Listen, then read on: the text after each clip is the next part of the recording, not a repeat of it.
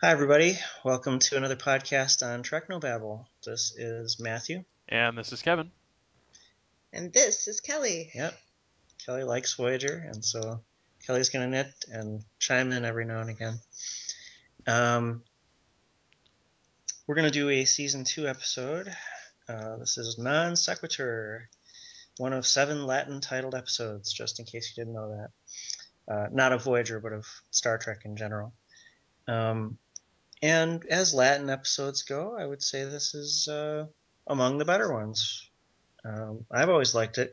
You know, I was reading the sort of reaction stuff they have on Memory Alpha, and like a bunch of people are expressing disappointment or something, and I'm just like, what? I liked it. So I guess I need to see what they're talking about. Um, you know, personally, especially given the amount of Kazon stuff that's going to happen, this is a highlight of season two, if you ask me. Uh, I remember liking this one uh, well enough. Um, I wouldn't call it a, a, favorite of mine, but it's it's a neat idea and a, certainly for for the you know it's it's written by Brannon Braga and of all of the episodes uh, he's done, it's pro. I, I think it's it's certainly one of his tighter episodes. Like it doesn't really go off the rails conceptually toward the end, as sometimes they do. But um, I've, I'll admit I haven't watched this one in a while, so I, am happy to see how, what I, what I think about it now. All right. Well, then I guess we'll just get started. All right. Everybody get ready. I'm queued up. And we will all press play simultaneously. In three, two, one, press play. So we hear sort of a, I don't know, echo dream voice of the captain. Uh, but in fact, Harry is dreaming, and what? There's an attractive woman next to him? This is crazy. Uh, apparently, Garrett Wang complained uh, at the beginning of season two that uh, I guess his season one experience was, you know, mainly delivering uh, tech dialogue on the bridge and never getting the girl and never kicking butt. And this episode was the response. The only response. well, you know, Harry will get a, a, few more bones thrown to him. But yeah, this is the major Harry Kim episode of this season. It's a short teaser. But, yeah, intriguing. Yeah, I think it's intriguing. Um, in 35 seconds or so, they establish that Harry Kim's in San Francisco. Was the Golden Gate Bridge in that shot? Yeah, as was the uh, Prudential Building, which apparently uh, survived World War Transamerica, excuse me, which apparently survived World War Three. Well, only 600 million people died, so presumably some cities got uh, spared. You know, I, I mean, if they were going to locate Starfleet headquarters in San Francisco, you'd think that maybe it wasn't heavily damaged, yeah. right? Um, I mean, that's really just sort of it's not a retcon, but it's you know uh, fan thinking. They didn't establish any of that. Jennifer Gatti is uh, the Libby character, and she played the Klingon sex pot in Birthright Part Two, or sorry, half Klingon, half Romulan sex pot. Uh, the younger woman. Did Worf actually hook up with her? Uh, I know they made out. I think he found the ears before they did the click oh, yeah. nasty. Yeah, so then he was all racist and stuff. Um, which hey, you know, come on, Worf. Yep. When you're in the moment, and you know, she looks like Jennifer Gatti. Like, come on, go for it. James Bond would have gone for it and yeah. then killed her or something. Well, you know, there's no reason to kill her.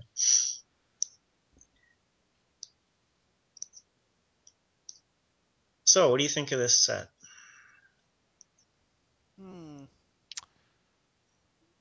Looks like a reuse to me. Well, yeah. it is a reuse. It's a reuse of the apartment from the uh, pretty wretched two-parter from Deep Space Nine, the um, past tense. Oh, I can see it now. Yeah, the shape of the windows. The yeah. Well, the windows is the, is the big uh, thing. I you know I like it. It it actually looks a lot like some sort of loft condo that you would yeah. find these days. Uh, so I think it's great. set dressing, and, and there's a bathroom. I, I, I'm always thrill. I, I oddly find it charming and thrilling when doors have handles in Star Trek because it, it, it's one of those. We have the technology to have self-opening doors now, but we don't have them everywhere. That would be a waste of resources. Even in an abundant society, it would make no sense to go to the trouble of making Well, yeah, every and you door.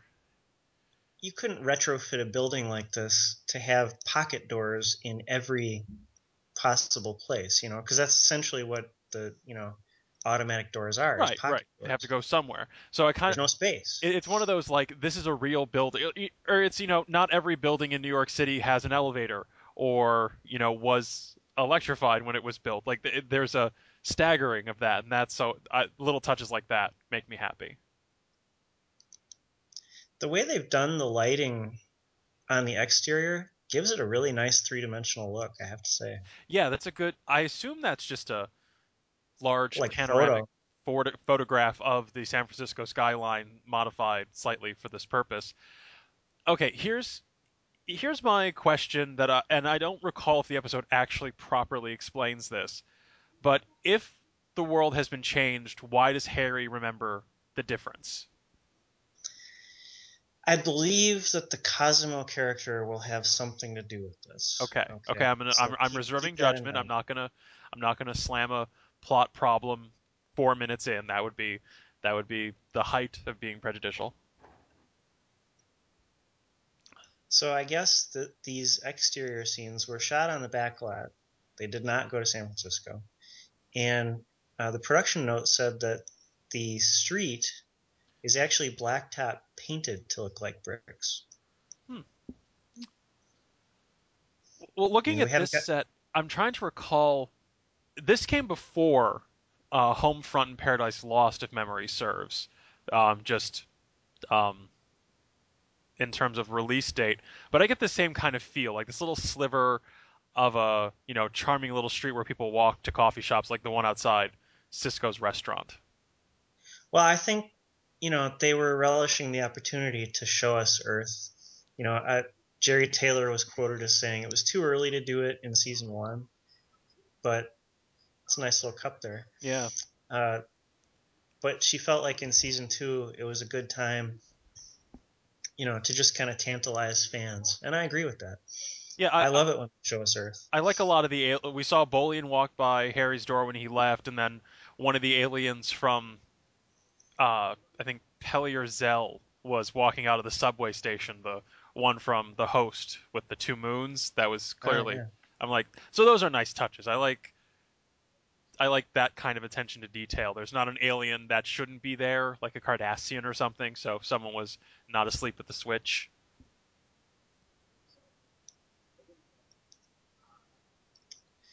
Well, so as far as the, the mechanics of the story, it seems as though Harry has the level of information that he would at the beginning of season two. right? I believe it's established that this is eight months after Voyager's disappearance. Mhm.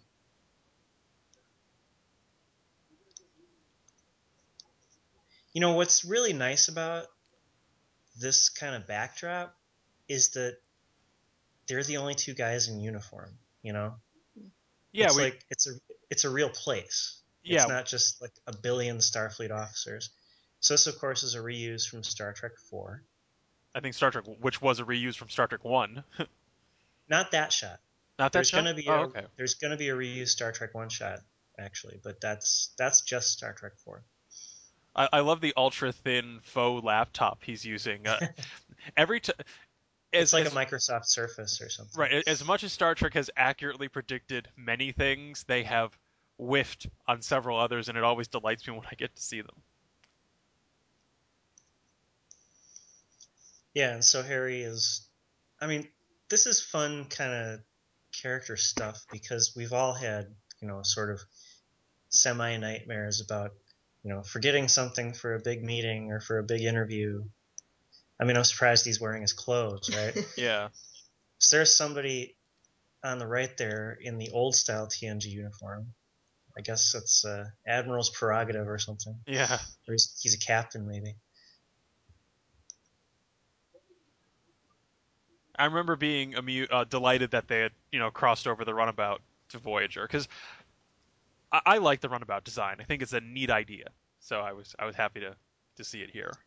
Yeah, I'm I'm kind of I'm a little mystified as to the is this a different runabout or is this the runabout? You know, I think it's supposed to be. An, my, my recollection was it was just it was like a improvement, a modified runabout. Yeah, it was like the next generation. It was the the, the all of the changes would be under the hood, so to speak. So Harry is being referred to as an engineer here. I suppose maybe he was, you know, as a yellow shirt, he's a sort of general technical Yeah. guy. And because he didn't get selected for the Voyager mission, he's more into warp theory or something. He does help out in engineering a lot, so I guess.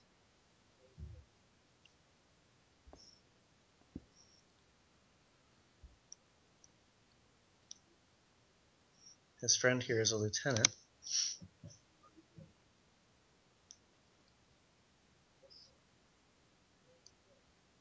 I thought people didn't get ill anymore. Yeah. Just go get some inaprovaline and you'll be fine. There could have been an interesting uh, cameo for a doctor here. You know, for a Robert Picardo doctor. That's a good line. You know, it, it's realistic. You know, this guy who's been friends with him and taken a bit of a chance on him is pissed off. There's a Galaxy class model. I guess this is Harry's office, huh?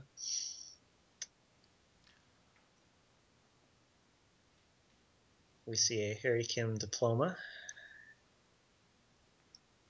Those are cool frames. Yeah. I like that work table. Yeah, it's all pretty. And it's got some, uh, looks like drafting tools. It's a pretty huge office.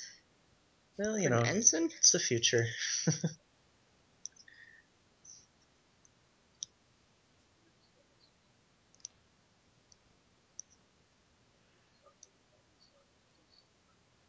So far the mystery is uh, is building well. Like I, I'm, what this puts me in mind of, you know, just right off the bat, is um, Inner Light. You know, he wakes up living a different life. Well, in some ways, you know, the complaints of the actor uh, are good complaints in terms of the character. It's like Harry just seems to sit around and do nothing. You know, does he ever get the girl? Does he ever, you know, have a good job? It's like, well, here he does. You know, I like that kind of question for a computer. I mean, I guess the computer is networked and it's like ultra fast networking, and it can just, you know, immediately call that up. like asking Siri. yeah, go, yeah, Google it. Space time anomalies. There we go. I like the fact that Voyager's info is classified. And apparently he has the authorization codes for it. Well, if it's one thing we learned from the otherwise atrocious Mirror Universe episodes, it's that if it's one thing that's the same everywhere, it's the password.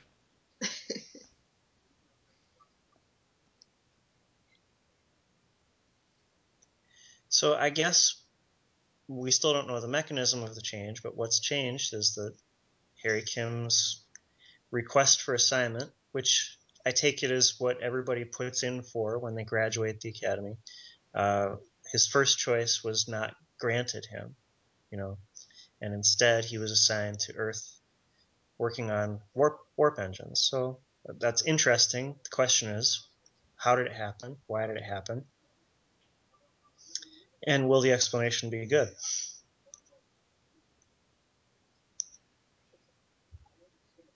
How do we feel about Cosmo himself? Is it is it another in a long line of these like restaurateurs that almost don't make sense? Like it it, it it feels like he walked out of some like 1920s New York set almost, like he's running some you know deli or cafe in you know lower Manhattan or something. Uh, does it well, feel like, like he kind of Italian or yeah, something? does does he fit as having lived in the Star Trek universe we've seen?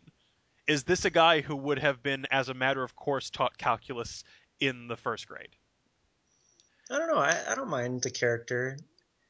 Like the Cosmo character, you know, accepting any supernatural aspects or you know cosmic aspects, uh, which we don't know yet. He strikes. I mean, it gives me the impression. So Joseph Sisko, Cosmo, you know, why would they run restaurants? Like, yeah, why why is Boothby a gardener? I mean, they must derive some pleasure from it, but Jennifer Gatti, by the way, commented that she basically is in various states of undress all through this episode. uh, and she said she found it flattering because, hey, someone wants to see her half naked. And yeah, I'm into it. So, I, you know, I see it as people who have certain personality types. They're, they're very social. They want to make other people happy. Like maybe they would get into restaurant touring. I mean, clearly there are people who get into chef work, uh, you know, now, and Yeah. it's not because they think it's going to make them a million dollars. It's because they have a passion for it. So I'm sure there are people who make food because it's creative and they feel a passion for it. Coffee, I don't know.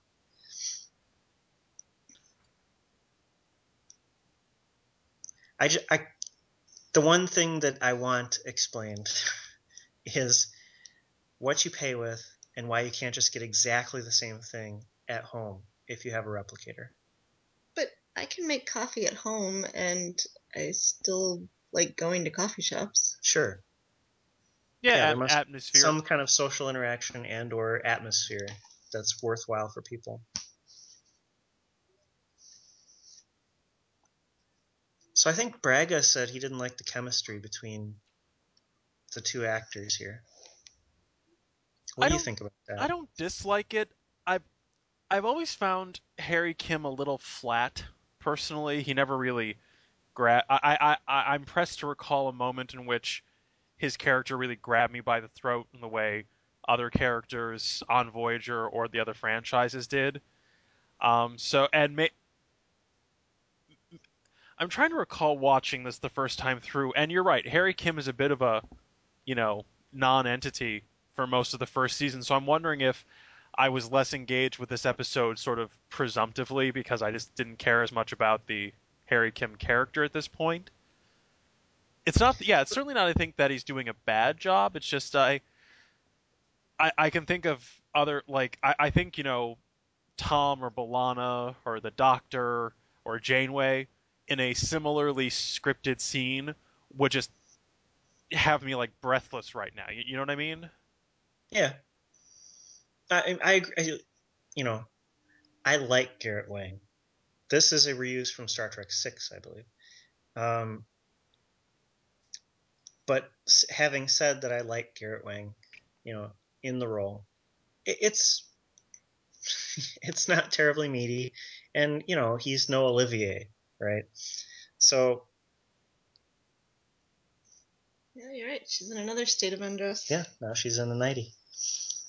maybe for me it was like the writers never quite figured out how to write for him. Like I I actually, especially as I'm older now, could totally see the fresh out of the academy guy not having the self-assuredness or complex layers of personality that the more mature officers on TNG or or on Voyager itself did. But you can do something with that. Like yeah, I think you can do something with it. I, you know, so really, I think, you know, accepting that Garrett Wang is not, you know, some sort of, you know, Juilliard trained actor or something. Um, I think he does a fine job with what he's given. You know, uh, he's just not given a whole lot. Uh, so when I watched this episode, I I identified with Harry Kim. I I was interested. I mean, look, many Brannon Braga episodes have a premise, you know, and the premise grabs you. And I think the premise is still is still grabby at this point. You know, it's like I'm curious to know what's going on. I do think maybe this last scene or two has gone a little slow. You yeah. know, they were really they were building nicely for the first 15 minutes or so.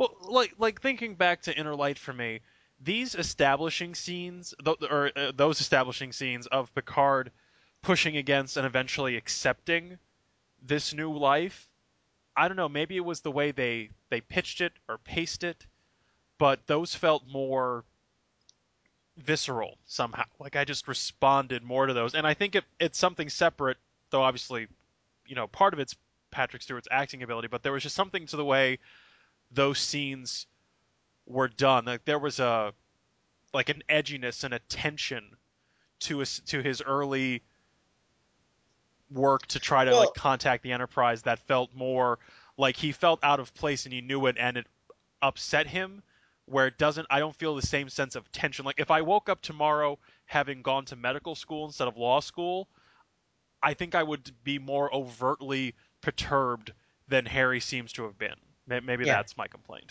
I agree with that, and I think some of this stuff with Libby, uh, you know, getting kind of annoyed, you know, or wanting him to to give her more, uh, that's good stuff, and Yeah. you know, that's adding some nice tension. Um, I wonder if part of the difference between this and Inner Light, though, is that Inner Light comes later in the series. Hmm. they know more what Stewart can do. Well, and you, as the viewer, have a stronger connection with him as a certain Yeah. person. like we, we've gone round th- th- they've they've more thoroughly established like he didn't have children didn't have a family even if he Yeah. may have kind of wanted it if he wouldn't admit it to himself i i, I- I get that i get that Well, I, I think a difference is just in the writing. In the writing for The Inner Light, they more thoroughly developed the side characters and gave them sort of motives and and uh, you know arcs and stuff. You know, whereas we haven't gotten a ton yet Yeah. here. You know, so the, the more Libby says, and the more she gets annoyed. That was a pretty lame joke. The the more she gets annoyed, the better it works. Um, yeah I mean, I think yeah I think they have a fine romance. I, I don't mind the chemistry, and I think she's pretty decent. So I wonder what that shot's from. So there's a Uridian coming out of Chez Sandrine. It's it's a good uh, use of a standing set. yeah yeah and i'm glad they didn't inadvertently decide to populate it with the holodeck characters Yeah.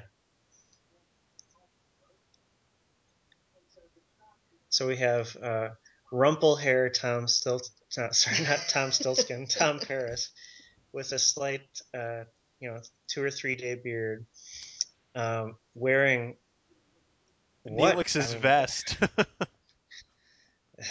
his like low life vest. you know i would kill to be like an itinerant bum in the federation Yeah, talk about a great place to live. Well, but that's one of the things I really like about this episode. You know, it, it took them 21 minutes to get to this point, but one of the things I've always enjoyed is number one, the Tom and Harry bromance, you know, but number two, the look at, you know, sort of a seedy kind of loser in this utopian future, right? That that's really interesting to me.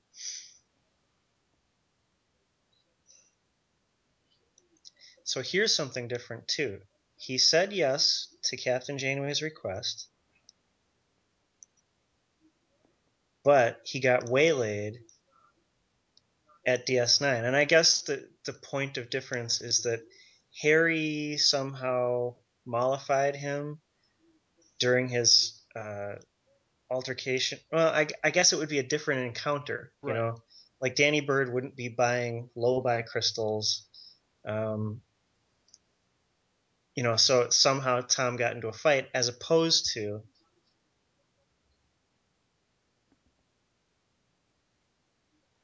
no, oh, it still revolves around Lobi crystals. It's like paisley with like I don't know what's going on He's with like, that vest. like yeah, brightly colored stripes under it. It's yeah, It's that a is. Project Runway vest. Yeah, it's like something they bought at Mood that you know no one should have bought. Yeah. Or they just took a regular vest and turned it inside out, and that was the lining. Yeah, it's got an upholstery look.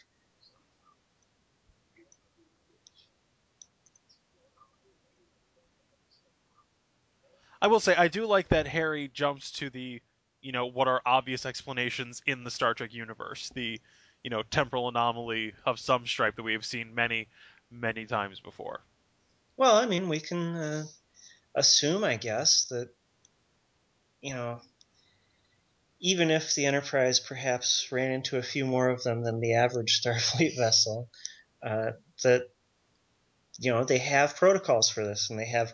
I mean, they talked about temporal mechanics class, right? Mhm. Uh, so it, it's a known phenomenon. I really like Robert Duncan McNeil's performance here.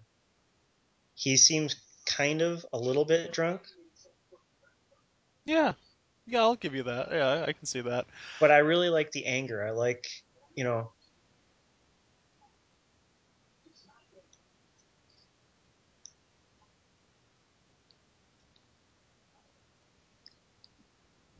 Well, and it's nice to see because the Tom Paris we usually see on Voyager, you sometimes have trouble reconciling that with someone who would have been in a penal colony in the first place. Right.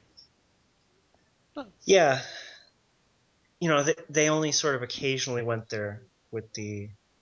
Um, I, I like the, yeah, I like this line. You told me you were afraid of what would happen to you. Now I see why.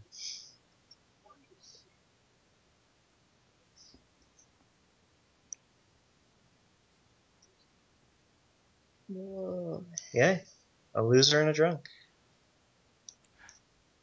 Not to not not to be a shipper or anything. I will say, for whatever other complaints I have about Harry Kim's characterization or Garrett Wang's acting ability, he actually has really good chemistry with uh, Robert Duncan McNeil, and that's not because Yeah. I'm suggesting that they're secretly gay. I kind of get really annoyed when people who are just bored try to invent romances where none exist, but they have a rapport. There's a there's No, an actual I think- relationship there. See, now there's Cosimo at Chez Sandrine. Wearing a jaunty beret. Yeah. So this is uh, from Star Trek One. Hmm. That was Admiral Kirk's arrival shuttle.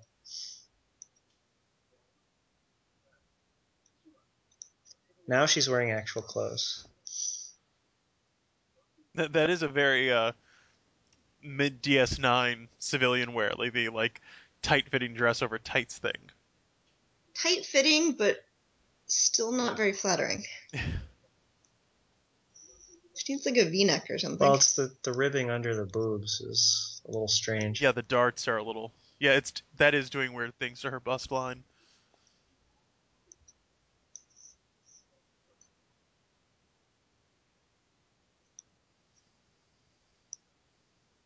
Yeah, I really like that set. And there's like a vintage door. I mean, it's just I and like the- yeah, you know, the windows are cool. The, windows, yeah, it's just it's really nice. I will How say does that he rate that place though as an ensign?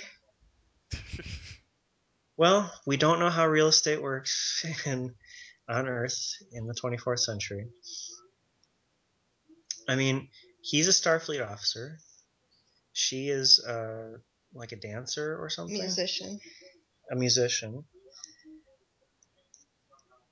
Presumably, they can pool whatever allotment, whether it's financial or bureaucratic, they receive to get a nice. I mean, it's like a rooftop apartment. When some novels, Voyager follow-up novels, or some novels that I read, she's like a spy or something. Yeah, you know, I think we can take that as apocryphal. Sure, but it could be true. like James Bond, she has a really nice apartment. I'd love to see their Hong Kong place. So I like that, you know, he's given his side of the story, and they're not just immediately dismissing it.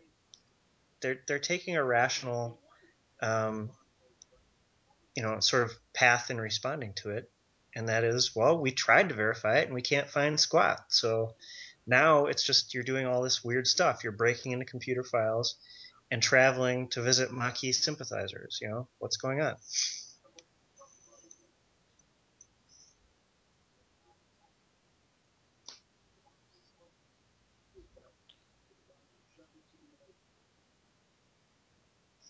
So, you know, this part of the story works because they're not being just like arbitrarily, uh, you know, douchey.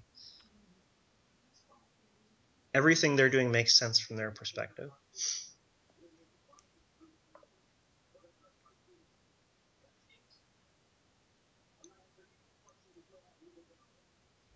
So this this moment right here doesn't quite work for me, and I think it's the, at least at this point, the the edges of Garrett Wang's acting. He I don't think he does intense well. I agree with that. You know, I guess they were going for a bit of a Hitchcockian flair here.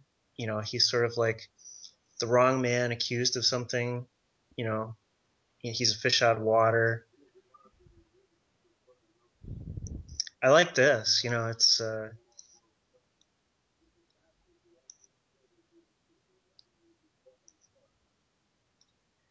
I mean, it's it's fun because it's of course a reference to you know cutting edge law enforcement in the 90s and 2000s Yeah. and stuff. The idea of home monitoring, but it really does make loads of sense. It just doesn't make sense that in this future that why would they have massive prisons? You know, why would they be interning such a large portion of the population? You know, if this is a more rehabilitative society, and so even if he's under suspicion, he's got a certain amount of personal freedom. You know, I mean, what's he going to do? Transport across the galaxy instantaneously? That's ridiculous. Just having a conversation with my friend Andrew, who commented how we seem to not be able to have a single outing of this blog that doesn't bash that film, and I pointed out it's our we started this entire blog as like a therapeutic excisement of 2000 of Star Trek 2009, so it really just makes sense. Okay, All right, so we, we If should I- pay attention here. I was sent here to watch you to make sure that you were all right.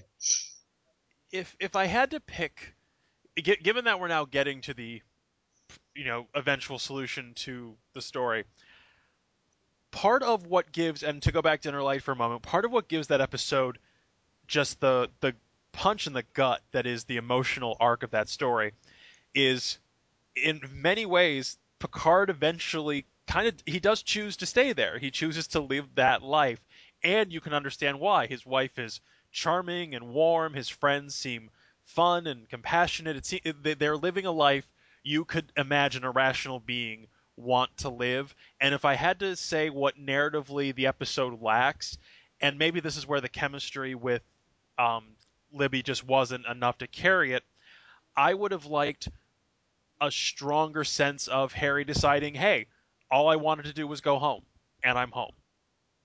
Like, and maybe had they Yeah, I think they could have written some scenes where Harry's really wrestling with it a bit more. Yeah, Like he just seems almost even before he meets Tom Paris, he seems, you know, dedicated to the notion that he needs to find out what's going on and get back. Yeah. You know. And he, he does have some good lines here. You know, he he'll talk about Danny Byrd and he'll talk about Tom Paris. But I, I agree with you that the sort of conclusion is reached a little early for dramatic purposes. The other thing, you know, this these temporal inversion space-time aliens th- their their presence is kind of inscrutable but not in a good way yeah. you know? It, it doesn't really like they they were just here to propel a plot. Well in the inner light the culture was doing something and that was what was impacting the character Right. know? yeah so i like this what about danny byrd he isn't so lucky and that's fine. That like that kind of discussion is entirely appropriate. It's a, it's a very Starfleet point of view that even if he were genuinely happy to to be back on Earth, he could not do that at the cost of of someone else. Um, that's fine. And, and if uh, if that were the basis for him to reject whatever happiness he has here, I completely buy that. Just as a Starfleet officer, I, I completely buy that. I just wish there it had had more heft. Like he felt he was really giving something up. so there's a time stream that intersects this region of space it almost sounds like the nexus or something um, which coincidentally enough was you know a brannon braga joint. Um, he drinks Vulcan mocha. I don't mind that, but I do kind of question what Vulcans drink as as far as a, a brewed beverage. Yeah, I can't it imagine. Like they would drink caffeine. Yeah, I can't imagine they would drink coffee. Klingons drink coffee. Well, sure. Klingons are highly emotional. Yeah. Yeah, I always get slightly annoyed when they go out of their way to have otherworld analogs to our stuff. So I like this scene a lot.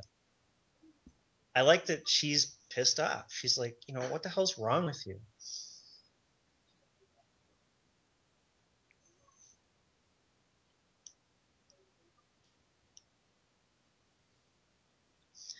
You know, so I wish there were a bit more discussion as far as the the temporal ethics, if you will. Yeah. You know, it's like he hasn't lived these past eight months, so he's yeah, he has suddenly changed, as Livy just said, and ah, so Katerian Music Festival.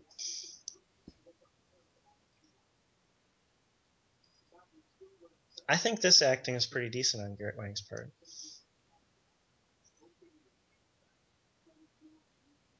Anyhow, uh, I could see an argument that, well, this is what the timeline has done. And so, although he did belong where he was for eight months, now he belongs here because that's how things have gone. Right. Right. You know? And so, is it really worth trying to monkey with again and maybe, you know, damaging more things? Uh, so, if I have a criticism, it's that the, the mechanics are viewed as very cut and dry. It's like Harry is definitely where he should not be. And there is, you know, a sort of concrete set of steps that can get him back to where he should be. If you want a novel idea, is Danny Byrd aware of the change back on Voyager? Is he suddenly like, oh crap, where am I? What happened? Yeah, yeah. Has you know? I think that's really really well, interesting. Paris isn't aware that he's not where he's supposed to be. Yeah, Paris is not aware. I mean, I guess the thing is that it was Harry Kim in this shuttle whenever that accident occurred. Yeah. Boy, way to get sidetracked, Harry.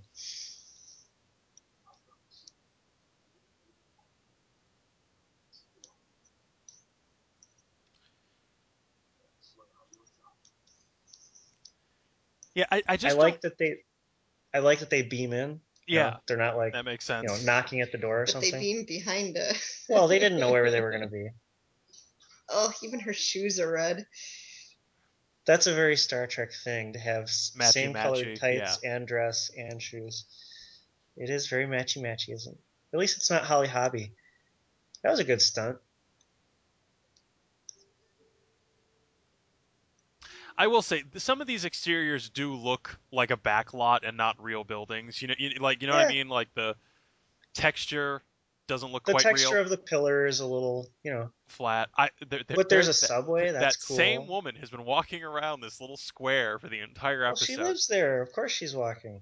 Um, I do like the space. I like the number of extras. It looks like a quaint neighborhoody place where you'd go, you know, live and get a cup of coffee and go to your pleasant office job. And My only sort of question here is why don't they just beam him somewhere? right, he's still wearing his communicator. Well, he's wearing a freaking monitoring bracelet. Yeah, these bricks don't look real. Ooh, they look even worse in daylight.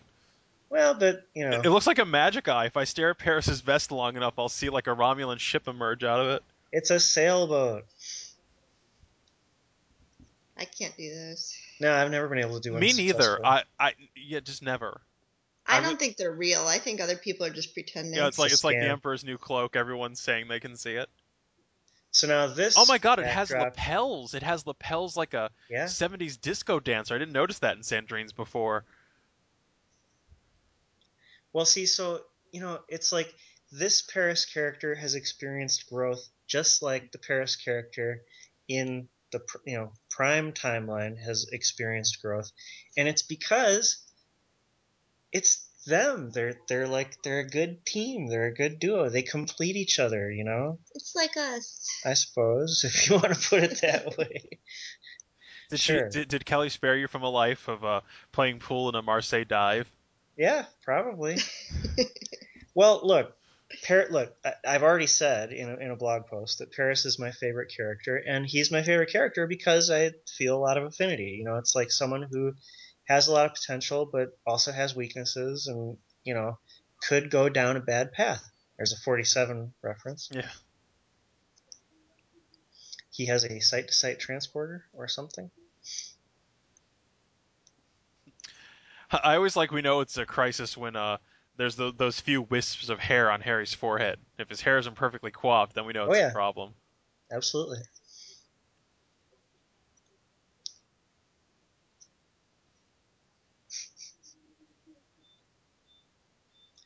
See, and here's the other thing. He's referring to it as my reality, you know? Right. But then there's going to be a scene coming up very soon that gives us the indication that this is not an alternate reality uh, that will keep going of its own accord, Right. uh, but instead, you know, some sort of time-like thing that will be erased once Harry's returned, you know. And I, I wish they had been a little more, uh, you know, specific about that yeah. because what's going to happen, you know, is pretty extreme if it's the former and not the latter.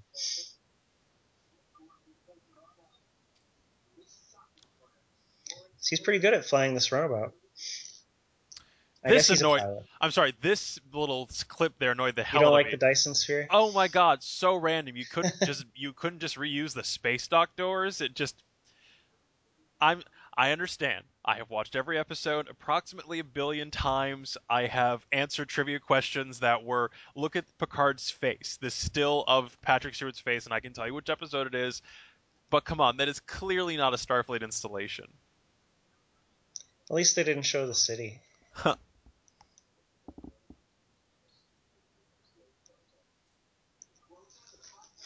I I wish they'd put a joystick on some of these ships. Hmm. So here we have a Nebula class vessel. We have our shield percentage drama, which is a, a very Voyager thing.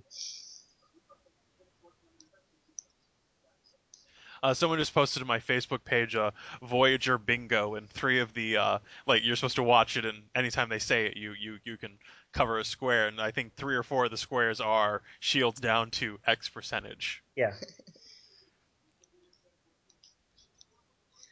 It seems like the core always breaches when there's a timeline problem. Wow, this is this is a technobabble explanation. Multiflux gamma radiation. is that worse than regular gamma radiation?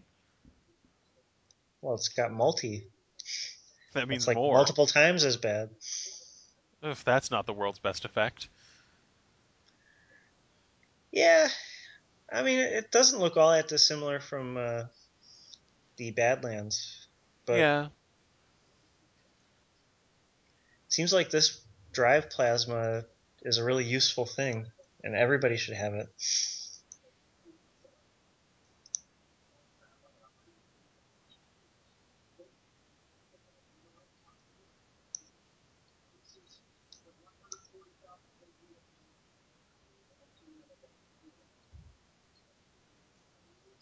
You know, so it's like he was doing this stuff in the Delta Quadrant and somehow ended up in the Alpha Quadrant. And Danny Byrd, uh, you know, the explanation that Cosmo gives is some things got mixed around, you know, and that's kind of it, right? Yeah. It, it, it feels very Doctor Who in a way, like uh, time. It's it's it's it's, it's wibbly wobbly. wibbly-wobbly, Yeah. yeah. Well, I, you know, really, it's something that could be fixed with just like half a line of dialogue. You know, they could say something like, uh, you know, the energy wormed its way back along your time stream. You know, like your your sort of space time path, your worm. That's what they call it in metaphysics. Is your space time worm through Yeah. four dimensional space. You know, and so it sort of zapped you back to that point, and things got changed then. You know. Yeah, Oh, but uh, this is typical of Voyager when it comes to time travel. It often is sort of the wibbly wobbly Janeway's kind of like la la la. I don't care how it works. Yeah. You know? You know what would have been fun? Don't ask me about temporal mechanics. You know what would have been fun is if Danny Byrd on the other side of the alpha in the alpha quadrant had been the one to encounter the temporal anomaly and it reset his timeline, which had the ancillary effect of resetting Harry's. That would have solved a lot of the mechanics problems because they all happened off screen. Yeah. Maybe it was all a dream. Well, so uh, the the runabout explosion was one of the many reuses of the initial runabout explosion effect from Deep Space Nine. Yeah. you know, you, you, you can't blame these. You, you cannot criticize these people for wasting money. They like like like the Buffalo. They used every part of their franchise to the fullest. Well, and that's what created some problems when they've been doing the 1080p Yeah. scans is finding the film. So this episode, you know, we're 44 minutes in. This is our first appearance of Tuvok, B'Elanna, uh, Janeway, Chakotay. and Chakotay. Uh, this episode has no doctor, uh, no Neelix, as far as I know, No and no. Kes. So this is a very Harry Kim heavy episode.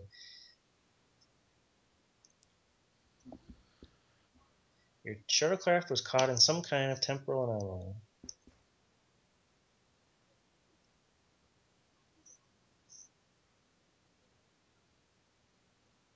You can ride my tail anytime. I think they wrote the wrong emotional tenor here because even if he's back and even if he feels he set things right, he's given up the thing that his character wants explicitly for the entire seven year run of the show to get home. More so, more explicitly than anyone, because if nothing else, aside from Janeway and her fiance, he's like the one person on the ship with a happy life back home. So it, I think they went too happy with their solution. It should have been a little more wistful because he still gave up his hot girlfriend to set things right. I think they should have gone for a bit of a more somber note, you know? I could see that. I, you know, I think maybe that scene could have been like Harry hanging out in Chez Sandrine on the holodeck Right. and having kind of a heart to heart with Tom or something, and coming to terms with the fact that although he sacrificed X, he has regained why You know, his friendship with Tom, uh, and that that's enough to get him through it. I agree with you there. Uh, one thing that I think is missing is Harry calling his parents. Yeah. Yeah. Seeing his parents. Well, just at least calling them. Yeah. You know, you know, having a, a FaceTime chat, whatever, a Skype call.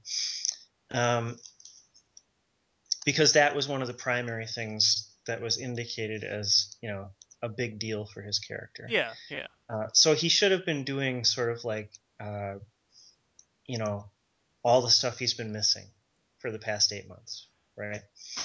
Um, you know, there there might have been an interesting opportunity for him to try to, I don't know. I- mean, I guess it, he was supposed to be in a coterminous present, so he couldn't have tried to warn anybody. Uh, it- there should have been more of a scene with him indicating where Voyager is and how they should try to go about rescuing it and stuff like that. Even if, even if it gets, uh, you know, retconned by the end of the end of the episode.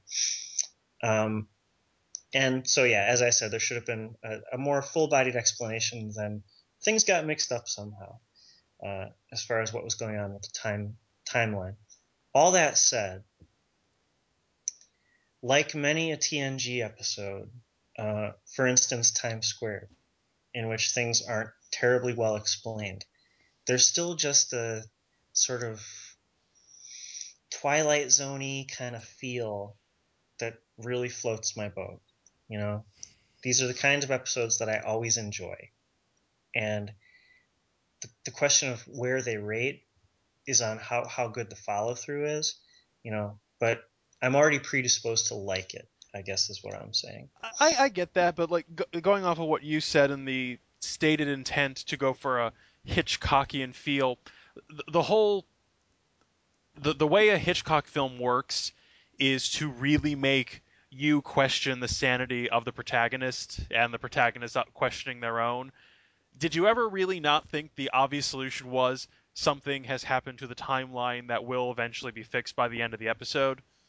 Yeah, I, I- I- agree. I think they could have gone more with the "Is Harry crazy?" story. I agree with that. Yeah, like like in even in Inner Light, you're like they solved that problem by having the cutbacks to the bridge, so we as the viewer know there is something happening. We because so the the thrust of the episode isn't what is happening because we know it's something and we know it'll be fixed. The narrative heft of the episode is watching Picard live this alternate life. That's that's where the meat of the episode is.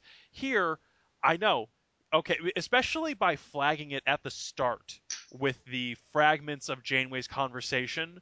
It's like clearly there was some crisis, and this is where Harry's after the crisis. Those two things must be related, and I so it just doesn't quite work in the same way. Like I yeah I agree. Had they really questioned is Harry crazy? Was all of Voyager a dream? Just something more to make us question both what's happening to Harry and his ability to accurately perceive it is what's what would give this episode a more sort of you know that that twinge that they were apparently going for. Okay. This would have been an interesting season premiere. Yeah. Yeah, I, I that No, 37 should have been the season finale for season one. And if this were a season premiere, it would be a very risky season premiere to not show so many of the main cast members uh, because typically your season premiere gets, you know, the, some of the highest ratings of the season. But story wise, I agree because it's like, wait, was all that just a dream? Um, it's, uh, yeah, they should have stressed the is it a dream or was everything from season one a dream angle more. Um, but again, you know, I like the timey wimey stuff and I like the Harry and Tom, you know, character angle. So, you know, I'm still, I'm recognizing flaws, but I'm still just entertained, you know?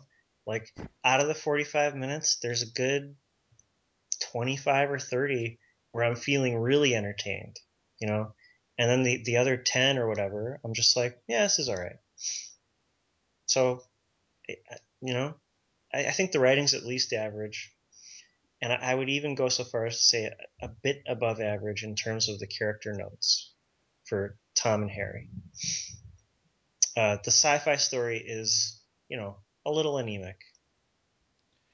they just needed to pick a direction. Either they're going full bore, is the world what I perceive it to be, gaslighting Hitchcock story, or really aggressively make Harry want to stay and really give some heft to the choice to leave. Yeah, there should have, he, you know, he could have had a real dilemma, you know. I mean, like hell, maybe Tom was going to be executed. Right? something. Not and and not to be soppish or predictable. Libby's pregnant. Why not? Like just something really like though like really make the worlds different. Because with the exception apparently of Danny Byrd and Harry Kim, it never really felt like either of these worlds are really that different. Someone's going to Cosmos for a Vulcan Mocha. Someone's going to be on Voyager being their operations officer. It, those the, the world we saw Harry living in doesn't feel terribly different than what I from at least from you know when we went there on Deep Space Nine a few episodes later. Different from what the world was like without Harry there. It doesn't. So there Yeah. wasn't a lot of They should have made the stakes for Harry higher. Yeah. Because the stakes for the world aren't going to be that high. Harry's yeah. not that important. Right. You know? So they should have made the stakes for Harry higher. I agree with that. Um, acting wise, I am I am as happy as I'm going to be with with uh, Garrett Wang's portrayal of Harry. I I think had the writing been pitched more consciously over the course of the series to take advantage of rather than try to ignore or compensate for his youth and inexperience, then a lot of his acting choices might have felt more productive. Um, but up eh, with the exception of like maybe the confrontation scene with the admiral, where I felt it was a little flat, he's good. Like I, I agree. It's it his relationship with Libby isn't isn't my favorite Star Trek relationship, but I, I think it like especially in that last scene, uh, right before uh, security shows up, they had that was a good moment. They seem like a real boyfriend and girlfriend couple. Um, and I thought his scene with uh, Tom Paris uh, in the bar, where Yeah. he calls him a loser, I thought I thought that was you know a well read line. You know, really, I think in some ways, if there's a bit of a problem with Garrett Wang, it's a problem that many other actors have had, uh, and that is like when he's talking with Cosmo about the timeline or something. You know, sometimes the tech dialogue doesn't have a lot going on behind it. Yeah. You know, whereas like LeVar Burton can make it seem like he really cares about, you know, the warp plasma manifold or something. You know, I, I don't know. Um, I think it was at least an average, if not a slightly above average performance by Garrett Wang. I thought it was a very good performance by Robert Duncan McNeill. Um, I mean, I think the Cosmo character was eh. Yeah, I just didn't care. I mean, I I, I really wonder if they tried to get Boothby, but he was like busy that day because it just Well, feels like did- Louis, Louis Giambalvo didn't have an air of mystery, you know, yeah, an air of something cosmic behind him. You know, he seemed too normal at the outset, and then by the time he reveals that he's some alien, it's like, so are you like the dumbest alien, or like the, you know, the alien who gets the the crappy assignment? Well, they're also it, like you can do it one of two ways. He should either be ethereal and mysterious the entire time, or he should be like painfully normal and then like drop the veil and be really different in that second conversation. that was the thing. He wasn't really different. I agree with that. Yeah. Uh, he just seemed like the same guy with slightly more knowledge. They Yeah. could have had Q there. Well, yeah, I mean, this would be a Q type episode and apparently these are at least Q ish kind of entities in terms of their Yeah. access to time. Um, Less knowledge or power. yeah, we, we don't know how it happened, you know. I I think keeping with this Hitchcock idea, you know, if there had been more of a reveal, like maybe we thought he was persecuting Harry, but then we find out, you know, the twist is actually he's there to help Harry, you know, and he had been, you know, after the reveal, more uh, sort of intellectually titillating or something. Um, that would have helped the story. Uh, and so, how much is the actor? How much is the writing? Good question. Uh, it didn't. It didn't work as far as what we needed. Um, I liked all the Starfleet extras. I thought they were all good. Um, you know, Jack Shear has been an admiral in a couple different places. Yeah, he Uh, was he was the admiral in uh First Contact. Oh yeah, indeed. Uh, Mark Kiely was good as Lieutenant Lasca. I thought that there, what was portrayed was a pretty decent uh, supervisor-subordinate relationship with a bit of friendship, but then once Harry starts going cuckoo, Yeah. the supervisor kicks in and he's like, you know, I've tried to be your friend, but you're acting like a, a wacko. Yeah. Um, so that all was really good as far as I was concerned. Uh, Jennifer Gatti, I mean, what do you think? I like her here more than I did in uh, Birthright, and that might just be because the script gave her a little more real stuff to work with. Um, particularly in her last scene with Harry, it was good. I, I liked her, like like it, it, it, go, going back to Inner Light one more time. There's a there's a couple of good scenes in the early part of the episode with um with a uh, with Eline that uh, you know she's like, why do you keep trying to find this other world? Isn't the one here with me enough? And those th- that's just dramatically interesting. And had the episode hung its hat on that, even if it felt like a retread of Inner Light more explicitly, I probably wouldn't have minded because it's a great episode. Um, well, here it would be more interesting because he actually has a history it. right, right. It's know? not trying to relearn one from. Yeah. And, you know, I'm not saying that the Inner Light is flawed in that way because the Picard character spends decades there and has enough time without the actual history to form his own history Right. with her. Uh, but it could be interesting because you're right. I mean, you know, it's, uh, you know, Harry should really be drawn to just saying, yeah, you know what, screw it. Maybe I can rehab Tom Paris here. Yeah. Right. Um, and, and Danny Byrd will have a fine, fine old time in in the Delta Quadrant. Um, yeah, really, I think the primary problem is a writing one. It, the the premise wasn't quite crystallized. It was fun to watch, and in this way, it reminds me of Time Squared. You know, that was one where it's like, ooh, cool premise. You know, something's weird. There's a duplicate. You know, some kind of time like time loop, right? You know, but then they didn't really explain anything. It was just there. Yeah. It was just a hole, and you got to fly straight through. You know, uh, which is a very tropey sort of uh, fix. And th- this was very similar. You know, it's like, ooh, there's an interesting problem. Is there an interesting solution? Not really. You know, it's like, ah, recreate X and explode, but don't worry, everything will be reset. You could call this a galactic reset. I think it's fair to say. One of the first ones in, in the in the series. Yeah.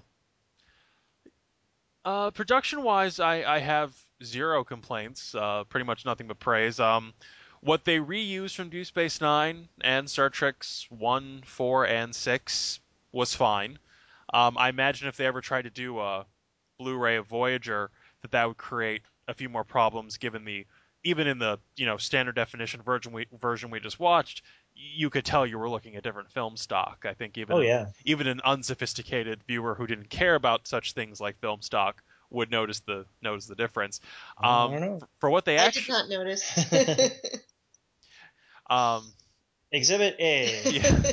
Unsophisticated viewer claims not to care. I was also knitting at the same time, so Um, I'll say I love their apartment. The the bay window over San Francisco looked cool. The skyline was shockingly well achieved. Like you're Yeah, right, there really was a depth of field to that skyline that almost makes Well, me and think. then they had the night sky, and it was just as good. So it Yeah. made you wonder if it was like, uh, uh, maybe that was reused from past tense too. yeah, Uh, we have to go back and look, but um, yeah, I love that apartment. I I want to live in that apartment. I think it looks great. Um, it looks like a real place. They had real bedding, yes, by the way. yes, I, I will give you that. It looks like a place human beings actually live, and like I said, I like a door with a handle because it's one of those. It doesn't need to not be a door with a handle. It's still the easiest thing to do in this space is have a door with a handle. Um, Well, that that was just one of the best sets I've seen, uh, as far as a, a domicile. It, Yeah. it just looks like a real place. and the Plus, the, it looks like a pretty kick-ass place. the you know? light quality was great because even at night the light had a very natural quality which it's not to say that the lighting on Star Trek or on Voyager is you know harsh and overly fluorescent but it's it's definitely artificial it's clearly you know man-made light in a man-made space where Yeah. the light in that gorgeous San Francisco loft was you know reflected sunlight off of the off of the bay and that's that's yeah, just a different looked like real light. it's I a different agree. color it's a different quality and that that's fun um I liked Starfleet headquarters. Uh, Harry's office was cool. yeah Um, the use of the runabout was fine. Chez Sandrine, can't go wrong there. It's a nice set. And I liked the exteriors. You know, I did not know before I read it on Memory Alpha today that they painted the bricks on. So it wasn't something that I'd ever noticed Yeah. before. Uh, when you know to look for it, it's easy to see in the close-ups. You know. Yeah. But I think the look was good. You know, the, the extras. I mean, it was a it was good. I, I basically there's nothing wrong with this production wise, with the possible exception of Tom Paris's vest. Yeah, but even a, that kind of that's you know a big sin. I mean, no, um, it, it, it kind of fits. It's like he's a lowlife and he wears weird clothes. You know, all right. So, in the balance, I'm gonna go with a three. This is a good episode. It's interesting to watch. It's an interesting premise. There are several moments that make me feel things. I, I feel the lack of clear explanation for the nature or solution to the problem, and not focusing either more fully on the Hitchcock, you know, dissonance or the real stakes for Harry in choosing to go back keep this from a four. I think that's perfectly valid set of arguments. Uh, I think it's a four, and I'm going to switch roles with you. Yeah, You, you've basically given the kind of criticisms that I would give for many an episode. yeah, Uh, but like eh, this is a Kevin sort of praise here. You know, the character story just makes me so happy. You know, that, that that I've made that argument many times before, and I appreciate the slight fey pitch to your voice you gave when mimicking me. Um, I, you know, I, I'm a I'm a Tom and Harry shipper. You know, and when I say shipper, I just mean relationshipper, not you know, butt sex relationship. um, you know, I love their relationship as characters. I'm a huge fan of the Tom Paris character, and so to me, although it didn't go far enough, you know, in terms of giving Harry some real sort of wrenching decisions, um, you know, there's there's enough there. Like the premise is cool and you know tickles my brain and makes me happy. It's easy to recognize the flaws with how the sci-fi premise is delivered on, but the character story is solid, and I feel good about it, and I like it, and it makes me happy to see. And so for that, to me, it's upper quartile, you know, Voyager. I mean, one of the things I love about Voyager is the characters, and I thought this was a, a well done character story. Um, you know, and the, the same the reason I wouldn't give something like 37's the the four is that it doesn't really tell me anything that interesting about Janeway. It's like fun to watch the actors play off each other, but I didn't really learn a lot about Janeway. Here, I learned something about Tom. I learned what he would have been like. I learned, you know, what he is gaining uh, from his time on Voyager, and I learned how much Harry cares about him. You know, it would have been better if he there had been more of a, a putative sacrifice. You know, that he's sacrificing Libby for Tom. You know, but uh, it's enough for me, and the production is just so stellar that I just I love looking at it. I love looking at Earth. You know, I love all the stuff they throw in, and so just on that sort of nerd level, it just sort of pleases me. Yeah, that, that, that that's a valid argument, and when made about characters that I personally happen to like more on DS9, I've certainly made it. This is going to be a fascinating comparison now that we're really getting into the meat of Voyager. It's going to be fun for me to watch how you analyze episodes about characters that you happen to respond more to versus how I happen to uh, analyze DS9 episodes that I happen to respond to the characters more to. That's good. It's going to. I think it's going to. It's going to be an interesting look at our relationship and not just that of Harry Yes, and Tom. It's kind of like Scully and Mulder switching places or something. Oh, Kelly? I oh I get to be I get to be the curmudgeon. I'm I'm so excited. yeah.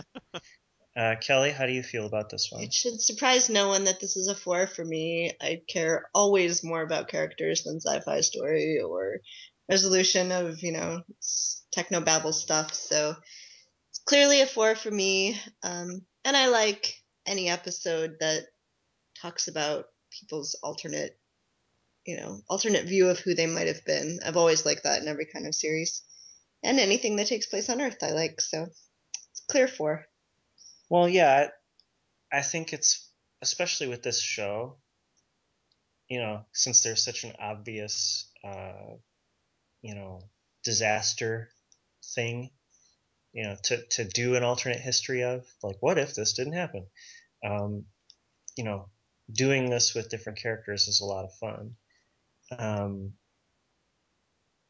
yeah, yeah. It's a fun twist too because so much of Voyager, even if it's behind the scenes, is we're trying to get home, and now he's home trying to get back.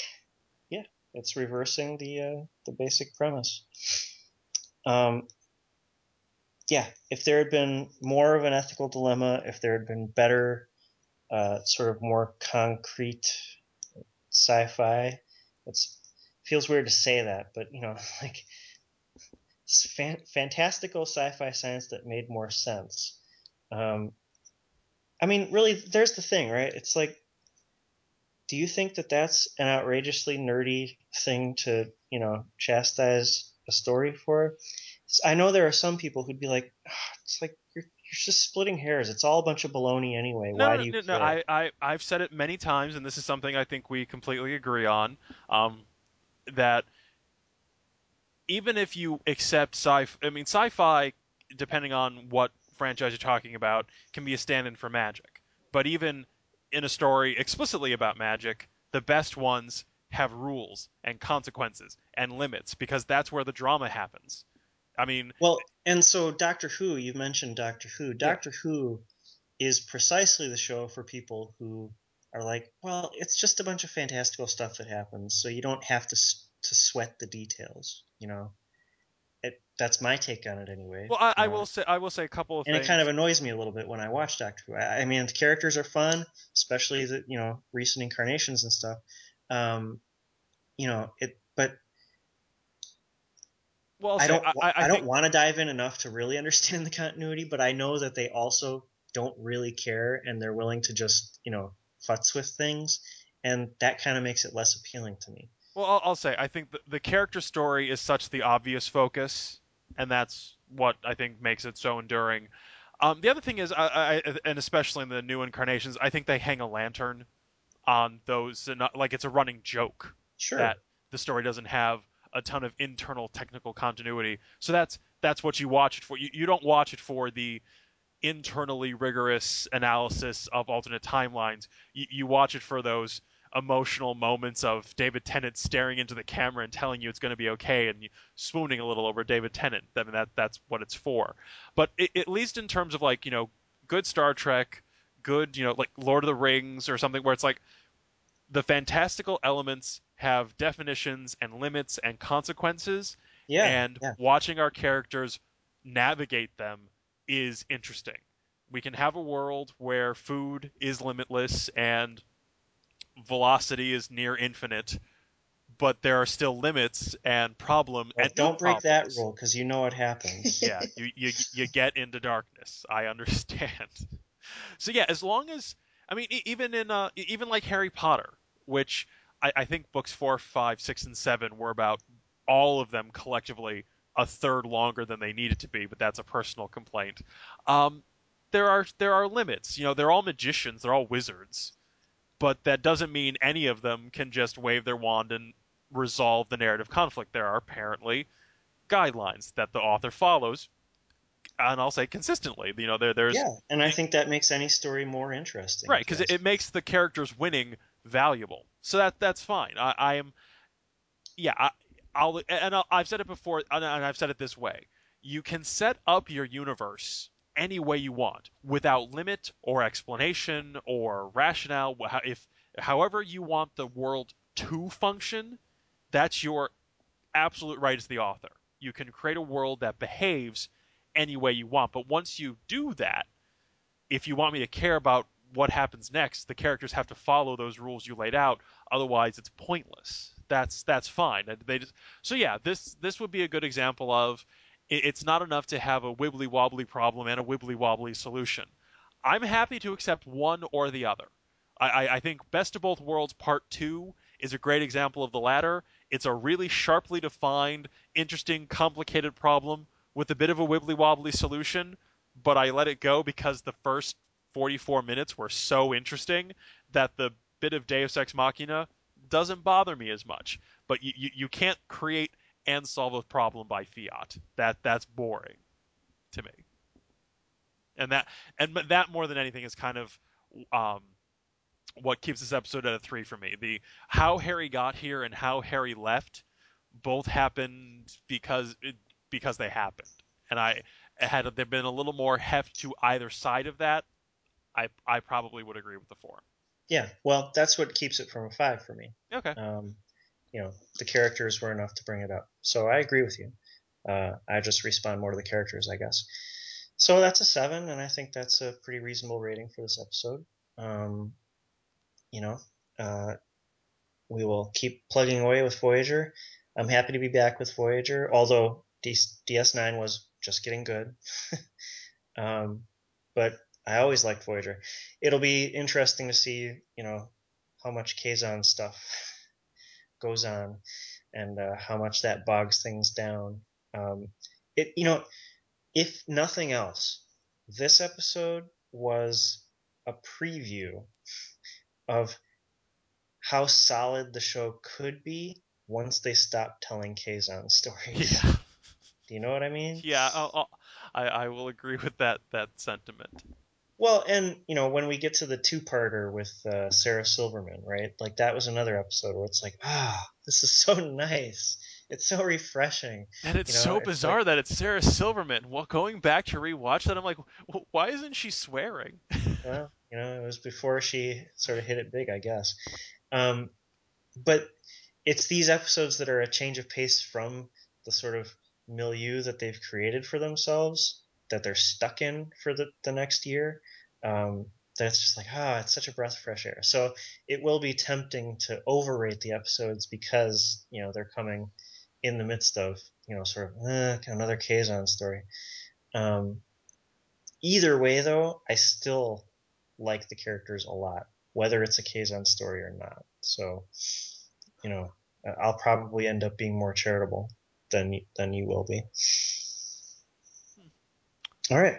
Well, unless you have anything further to add, counselor. I'm I'm good. I, I, I think I we, we we- we've made our cases. Our our our viewership will decide who was right.